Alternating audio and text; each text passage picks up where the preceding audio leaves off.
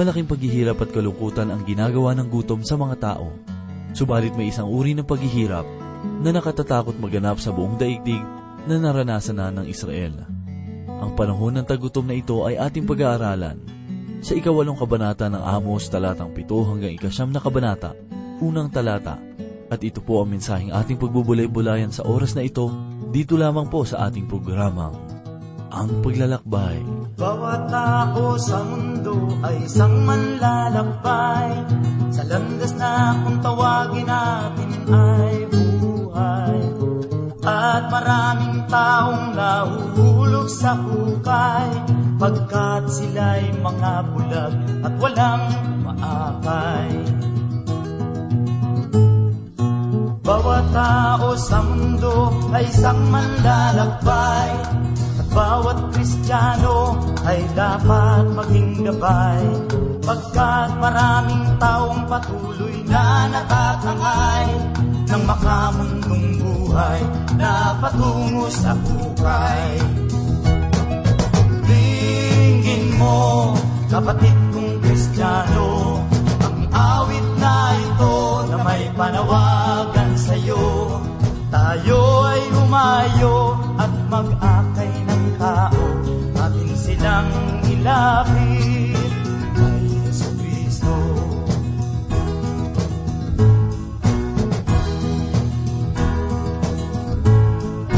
awit na ito ay isang panawagan sa bawat Kristiyano dito sa ating bayan.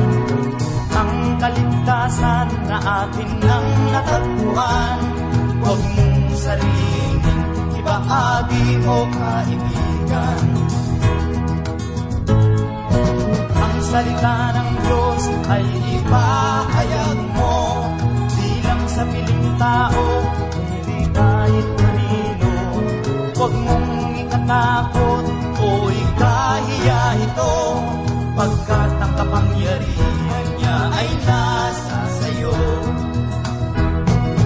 Si Jesus liwanag ng buhay. At bawat Kristiyano ay dapat na magpatunay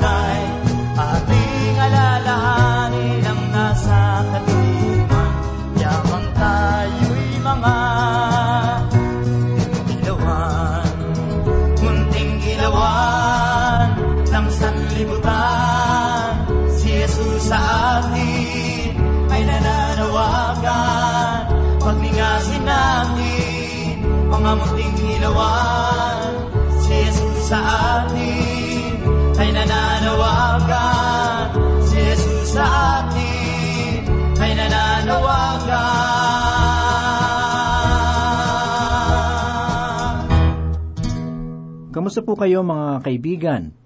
Tayo po ay nagpupuri at nagpapasalamat sa Panginoon sa pagkakataon na muli ay pag-aralan ang mayamang salita ng Panginoon.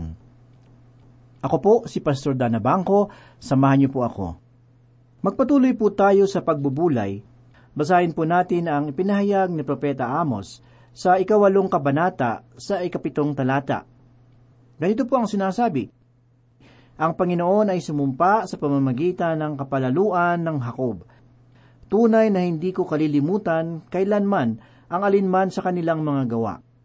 Ipinahayag ni Propeta Amos sa bahagi ng talata ang mga katagang ang Panginoon ay sumumpa sa pamamagitan ng kapalaluan ng Hakob. Ang kapalaluan ni Hakob ay ang ating Panginoong Heso Kristo. Ang Panginoong Heso Kristo ay nanumpa sa paparating na Mesayas. Walang anumang sumpa ang mas mataas pa roon. Atin namang pansinin ang kanyang isinumpa. Tunay na hindi ko kalilimutan kailanman ang alinman sa kanilang mga gawa. Nakita natin sa mga nakaraang pag-aaral ng aklat na ito na hindi nakakalimutan ng Panginoon ang ating mga gawa, tayo man ay mananampalataya o hindi. Pakinggan po natin ang mga ipinahayag ni Apostol Pablo sa ikalimang kabanata ng ikalawang Korinto, talatang ikasampu. Ganito po ang sinasabi, Sapagkat tayong lahat ay kailangang humarap sa hukuman ni Kristo, upang bawat isa ay tumanggap ng kabayaran sa mga bagay na ginawa niya sa pamamagitan ng katawan, maging mabuti man o masama. Noong panahon ni Propeta Amos, ay kanilang inipon ang kanilang mga kasalanan hanggang sa araw ng galit ng Panginoon, at kanyang tinandaan ang bawat isa sa mga iyon. Dumako naman po tayo sa ikawalong talata ng mga pahayag ni Propeta Amos.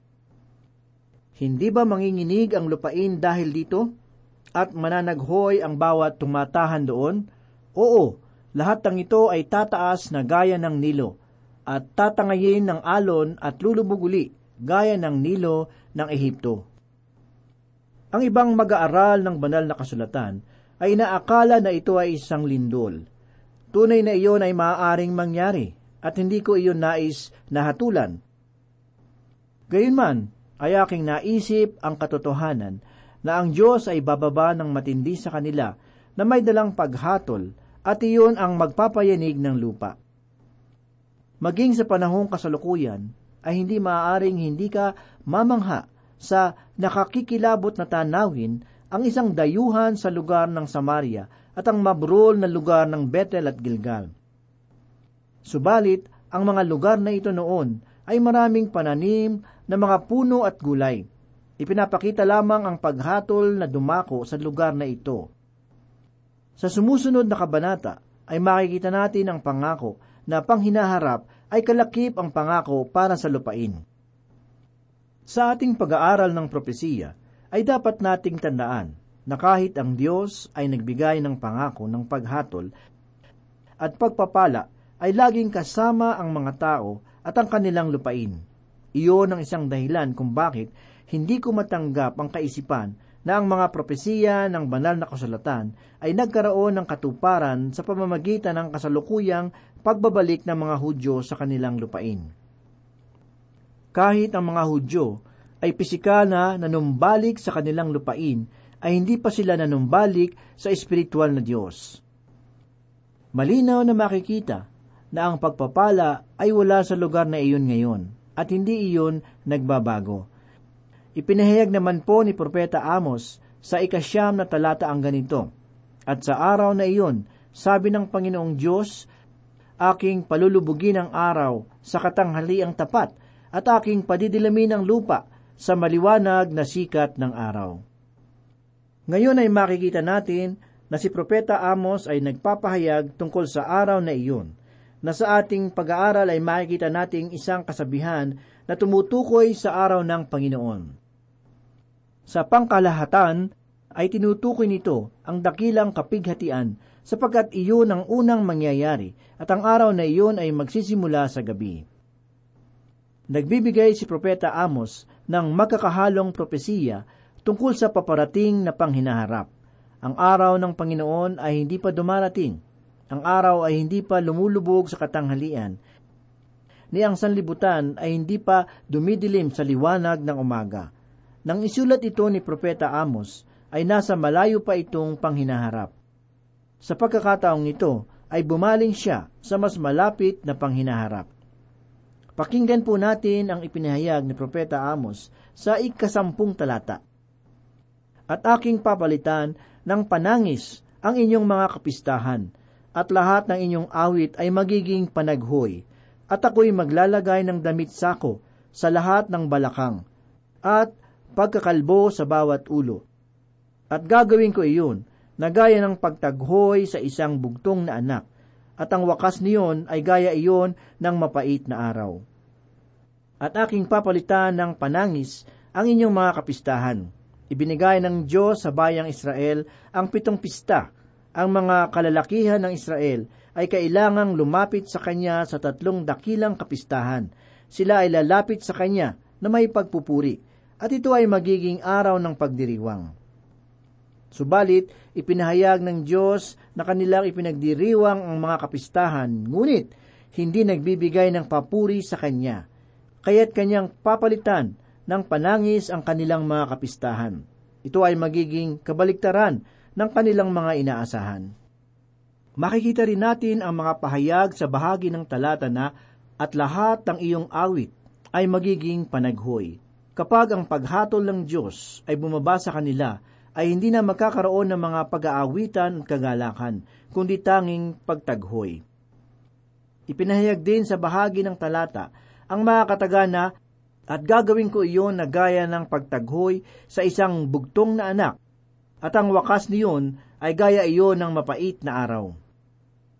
Mga kaibigan, ang paglalagay ng damit sako sa balakang at ang pagkalbo sa bawat ulo ay palatandaan ng matinding pagduluksa. Ang pahayag na ito ay nagkaroon ng katuparan sa paghatol na paparating sa kanila sa pangkasalukuyan. Ganito naman po ang ipinahayag ni Propeta Amos sa ikalabing isang talata. Ang mga araw ay dumarating, sabi ng Panginoong Diyos, na ako'y magpapasapit ng tagutom sa lupain, hindi tagutom sa tinapay o pagkauhaw sa tubig, kundi sa pakikinig sa mga salita ng Panginoon. Mga giliw na tagapakinig, naririto ang isang di pangkaraniwang tagutom. Ibinigay ng Diyos sa kanila ang kaniyang mga salita at kanila itong tinalikuran. Ito ay kanilang hinamak at inisyang tabi. Ipinapahayag sa kanila ng Diyos na paparating ang panahon na mawawala na sa kanila ang pagkakataon na makapakinggan ang salita ng Diyos. Sinasabi ng Diyos sa anumang simbahan o sa anumang bayan na kung di nila pakikinggan ang kanyang mga salita, ay lalayo siya sa kanila. Sa katunayan, ay maliit na bahagi lamang ng salita ng Diyos ang ipinapalaganap sa bawat bayan ngayon. Kung kayo ay mapapadako sa mga bahay panuluyan at malalaking gusali na tulugan ng mga dayuhan sa isang bayan, ay mayroong banal na kasulatan sa bawat silid. Halos bawat isa ay mayroong Biblia. Subalit, sino ang nagbubulay-bulay nito? Sino ang nagbabasa? Sino ang naniniwala dito? Sa aking pananaw, ay nagsisimula na ating makita ang tagutom sa salita ng Diyos sa ating panahon. Sa ikalabing dalawang talata ay ipinahayag ni Propeta Amos ang ganito, At sila'y lalaboy mula sa dagat hanggang sa dagat, at mula sa hilaga hanggang sa silangan. Sila'y tatakbo ng paparoot paparito upang hanapin ang salita ng Panginoon at hindi nila ito matatagpuan. Mga kaibigan, ang mga nababagabag na tao ay magpapalipat-lipat sa dagat hanggang sa dagat sa paghahanap ng salita ng Diyos, ngunit hindi ito matatagpuan. Dahil sa malaking pag-ibig ng Diyos sa kanyang bayang pinili, ay ipinadala niya ang kanyang salita sa pamamagitan ng mga propeta. Subalit, tinanggihan nila ang kanyang mga salita at pinatay pa ang kanyang mga propeta. Ngayon, ang isa sa mga paraan ng paghatol na gagawin ng Diyos ay ang kanyang pananahimik. Makikita natin ang parehong kalagayan sa ating panahon. May natatanggap kaming mga liham na nagsasabing wala silang mga pag-aaral sa banal na kasulatan sa kanilang mga lugar na maraming tao. Mga kaibigan, sa aking palagay, ay kailangan na nating magsimula na magpahayag ng salita ng Diyos sa kahit anong paraan. Noong naririto pa sa sanlibutan si Yeso Kristo, ay hindi siya nang hinayang ipangaral ang salita ng Diyos, kahit ang kapalit nito ay kanyang buhay. Ni sa kanyang sariling bayan ay hindi siya tinanggap na magpahayag roon. Pakinggan naman po natin ang mga pahayag ni Mateo sa ikalabing tatlong kabanata sa ikalimamput tatlo hanggang ikalimamput walong talata na nagpahayag ng ganito. Nang matapos na ni Jesus ang mga talinhagang ito, iniwan niya ang puok na iyon. Dumating siya sa sarili niyang bayan at kanyang tinuruan sila sa kanilang sinagoga. Ano pat sila'y namangha at nagsabi, saan kumuha ang taong ito ng ganitong karunungan at ng ganitong mga gawang makapangyarihan? Hindi ba ito ang anak ng karpintero? Hindi ba ang kanyang ina ay tinatawag na Maria? at ang kanyang mga kapatid ay sina Santiago, Jose, Simon at Judas. Hindi ba't kasama natin ang lahat ng kanyang mga kapatid na babae? Saan kinuha ng taong ito ang lahat ng mga bagay na ito? at natisod sila sa kanya. Ngunit sinabi sa kanila ni Jesus, ang isang propeta ay hindi mawawala ng karangalan, maliban sa kanyang sariling bayan at sambahayan. At hindi siya gumawa roon ng maraming gawang makapangyarihan dahil sa kawalan nila ng pananampalataya. Alamin po natin ang ipinahayag ni Propeta Amos sa ikalabing tatlong talata. Ganito po ang sinasabi, sa araw na iyon ay manlulupaypay sa uhaw ang magagandang birhen at ang mga binata. Mga giliw na tagapakinig, maging ang mga kabataan na mayroong pag-asa at pinakamasagisag na bahagi ng lipunan ay manlulupaypay sa uhaw sa salita ng Diyos. Basahin naman po natin ang ipinahayag ni Propeta sa ikalabing apat na talata.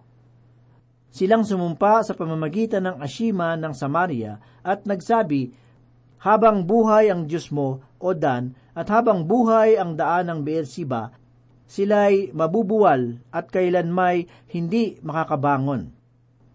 Isa na ang kaugalian sa kanila na manumpa sa pangalan ng kanilang mga Diyos-Diyosan ang mga kataga na silang sumumpa sa pamamagitan ng Ashima ng Samaria ay tumutukoy sa gintong guya na makikita sa Bethel. Ang ikalawang gintong guya ay matatagpuan naman sa Dan at mayroon pang dambana para sa mga Diyos-Diyosan sa lugar ng Beersiba na ating nakita. Ang paghatol ng Diyos dahil sa kanilang pagsamba sa mga Diyos-Diyosan ang nagbibigay wakas sa kabanatang ito – sapagkat ipinahayag sa bahagi ng talata na sila'y mabubuwal at kailanmay hindi makakabangon. Ipinapakita nito ang pagkawasak at lubos na pagkabuwal ng hilagang kaharian. Ang sampung tribo ay magiging bihag at hindi na sila makababalik bilang kaharian sa hilaga ng Israel. Kapag sila ay bumalik sa kanilang lupain, sila ay magiging bahagi ng labindalawang tribo. Lumipat naman po tayo ng ating pagbubulay-bulay sa ikasyam na kabanata ng sulat ni Propeta Amos. Ang kabanatang ito ang siyang magtatapos ng mensahe ng paghatol ng Diyos na siya namang ipinapangaral ni Propeta Amos sa Israel. Pagkatapos ay tumanaw si Propeta Amos sa malayong panghinaharap at nagbigay ng maluwalhating pag-asa ng pinanumbalik na kaharian ng Israel. Basahin po natin ang ipinahayag ni Propeta Amos sa unang talata ng ikasyam na kabanata. Nakita ko ang Panginoon na nakatayo sa tabi ng dambana, at kanyang sinabi, Hampasin mo ang mga kapitel, upang ang mga tungtungan ay mauga. At basagin mo sila sa ulo nilang lahat, at aking papatayin ng tabak ang nalabi sa kanila, hindi sila magkakaroon ng takas na makakaalis, o sino man na makakatakas. Ang mga pahayag na ito ay naglalarawan sa pagdating ng mga taga-Assyria. Dapat nating maunawaan na ang ipinapahayag na dambana ay hindi ang dambana sa templo ni Solomon sa Jerusalem, kundi maaaring ang dambana ni Baal sa Samaria.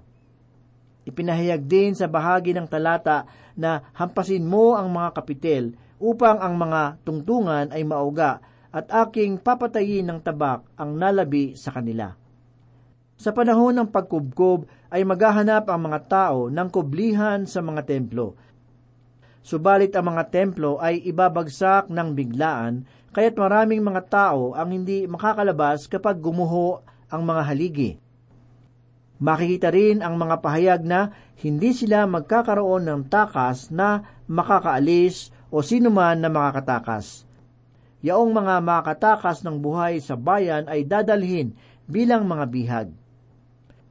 Mga giliw na tagapakinig, ang paghatol ng Diyos sa bawat bayan ay kaugnay sa bawat bagay na kanyang ginawa na laban sa kalooban ng Diyos. Sa ating pagbubulay ay tinalakay natin ang mga pahayag ni Propeta Amos tungkol sa pagkauhaw sa salita ng Diyos. Maraming tao ang naghahanap sa salita ng Diyos, subalit hindi nila ito matatagpuan. Marahil ang kakulungan sa ating panahon ngayon ay ang mga magpapahayag sa salita ng Diyos. Tulad ito noong kwento ng Yunoko na nangangailangan ng paliwanag sa binasa niyang bahagi ng banal na kasulatan. Basahin po natin ang pangyayaring ito sa ikawalong kabanata ng mga gawa mula ikadalawamput anim hanggang ikadalawamput pitong talata. Ganito po ang sinasabi.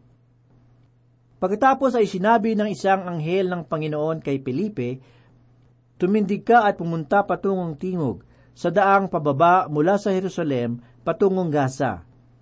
Ito'y isang ilang na daan, at tumindig nga siya at umalis. May isang lalaking taga-Ethiopia, isang yunuko at tagapamahala ni Kadanse na reyna ng mga taga-Ehipto. Siya ay namamahala ng buong kayamanan ng reyna. Ang yuniko ay nagpunta sa Jerusalem upang sumamba. Siya ay pabalik na at nakaupo na sa kanyang karwahe.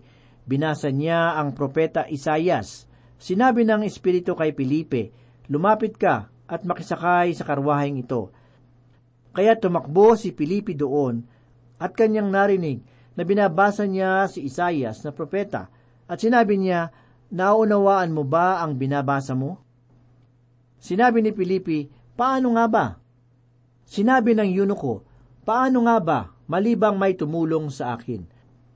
At kanyang inanyayahan si Felipe na umakyat at maupong kasama niya. Ang bahagi ng kasulutan na binabasa niya ay ito, tulad ng tupa na dinala sa katayan, at sa isang kordero na hindi umiimik sa harap ng kanyang manggugupit. Gayun din, hindi niya ibinubuka ang kanyang bibig. Sa kanyang pagpapakababa ay ipinagkait sa kanya ang katarungan. Sino ang makapaglalarawan sa kanyang lahi, sapagkat inalis sa lupa ang kanyang buhay. Sinabi ng yunuko kay Felipe, Ipinapakiusap ko, tungkol kanino sinasabi ito ng propeta, sa kanya bang sarili o sa iba? Nagsimulang magsalita si Felipe at simula sa kasulatang ito ay ipinangaral niya sa kanya ang magandang balita ni Jesus. Sa kanilang pagpapatuloy sa daan, nakarinig sila na may tubig at sinabi ng yunuko, Tingnan mo, narito ang tubig. Ano ang nakahadlang upang ako ay mabautismuhan? At sinabi ni Felipe, Kung nananampalataya ka ng buong puso ay mangyayari. Sumagot siya at sinabi, Sumasampalataya ako na si Yeso Kristo ay anak ng Diyos. Mga kaibigan, kung wala roon si Felipe na handang magpaliwanag ng salita ng Diyos sa Uniko, ay marahil hindi niya maunawaan ang pananampalataya na laan ng Diyos. Kung wala si Felipe, ay hindi siya mababautismuhan. Napakahalaga ng mga salita ng Diyos sa buhay ng tao at napakahalaga rin ang mga taong handang magpaliwanag sa mga salita ng Diyos. Noong si Yesu Kristo ay papaalis na sa sanlibutan, ay sinugo niya ang mga alagad at nagpahayag ng ganito. Ang lahat ng otoridad sa langit at sa ibabaw ng lupa ay ibinigay na sa akin. Kaya sa paghayo ninyo, gawin ninyong alagad ang lahat ng mga bansa. Bautismuhan ninyo sila sa pangalan ng Ama at ng Anak at ng Espiritu, at turuan silang sundin ang lahat ng mga bagay na iniutos ko sa inyo. At narito, ako'y kasama ninyong palagi hanggang sa katapusan ng panahon. Kaya't inyong ipanalangin sa Panginoon na kayo'y magkaroon ng lakas ng loob na magpaliwanag ng kanyang mga salita saan mang dako ng sanlibutan. Kung ikaw man ay nakakaramdam ng panghihina sa oras na ito, lumapit ka sa Panginoon. Magpakumbaba ka, humingi ka ng lakas. Hanapin mo ang presensya ng Panginoon sa iyong buhay upang maging matagumpay ka sa iyong mabigat na pagsubok. Magtiwala tayo sa kanyang kapangyarihan na gumawa sa ating buhay. Manalangin po tayo.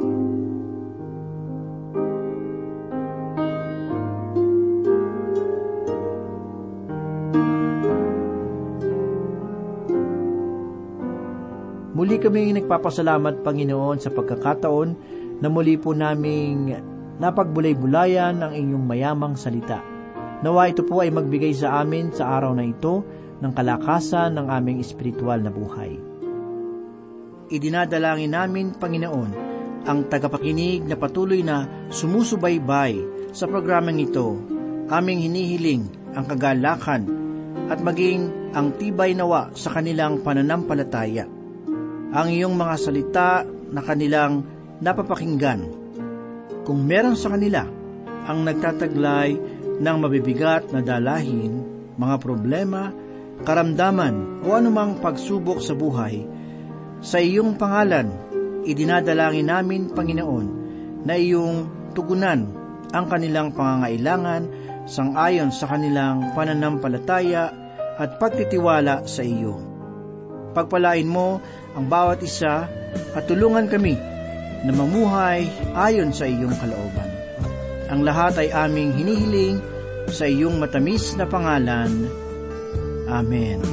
Nung unang panahon sa aklat ng kronika matatagpuan Isang hari ng Huda may takot sa puso gaya ng sino man Ngunit walang pag-aalinlangan Siya'y lumuhod, tumawag kay Yahweh Kanyang idinulog ang kalaban niyang kay Dami. Diyos ay tumugon at sa kanya'y sinabi O sapat wag kang matakot. Sila'y nag-ayuno sabay na nagpupuri. Lahat ay sama-sama pati ang hari. Patubay ni Yahweh sa kanlay na malagi Dahil sa panalangin banta ay napawi. Gising na bayan tayo'y magkaisa Oras na laan, wag nang sayang pa. Magpakatatag at manalangin na.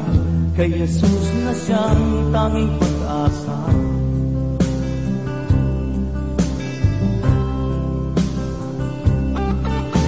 Banta sa ating bayan ating nalalaman Kahit ang iba'y nagbubulag-bulagan.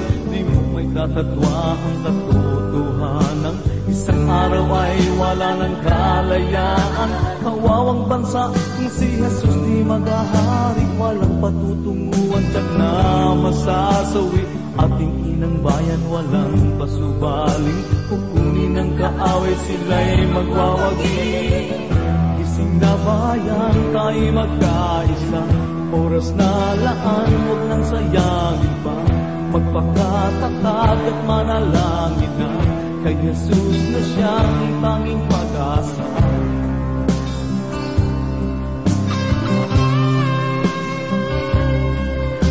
Banta sa ating bayan, ating nalalaman Kahit ang iba'y nagbubulag-bulagan Di mo may katatwa ang katotohanan Isang araw ay wala ng kalayaan. Kawawang bansa kung si Jesus di maghahari Walang patutunguhan kag na masasawi Ating inang bayan walang pasubaling. Kukunin ng kaaway sila'y magwawagi Gising na bayan tayo magkaisa. Oras na laan, wag nang sayangin pa Magpakatatag at manalangin na. Kay Jesus na siyang tanging pag-asa. Gising na bayan tayo magkaisa Oras na laan, wag nang sayangin pa. Magpakatatag at manalangin na. Kay Jesus na siyang tanging pag-asa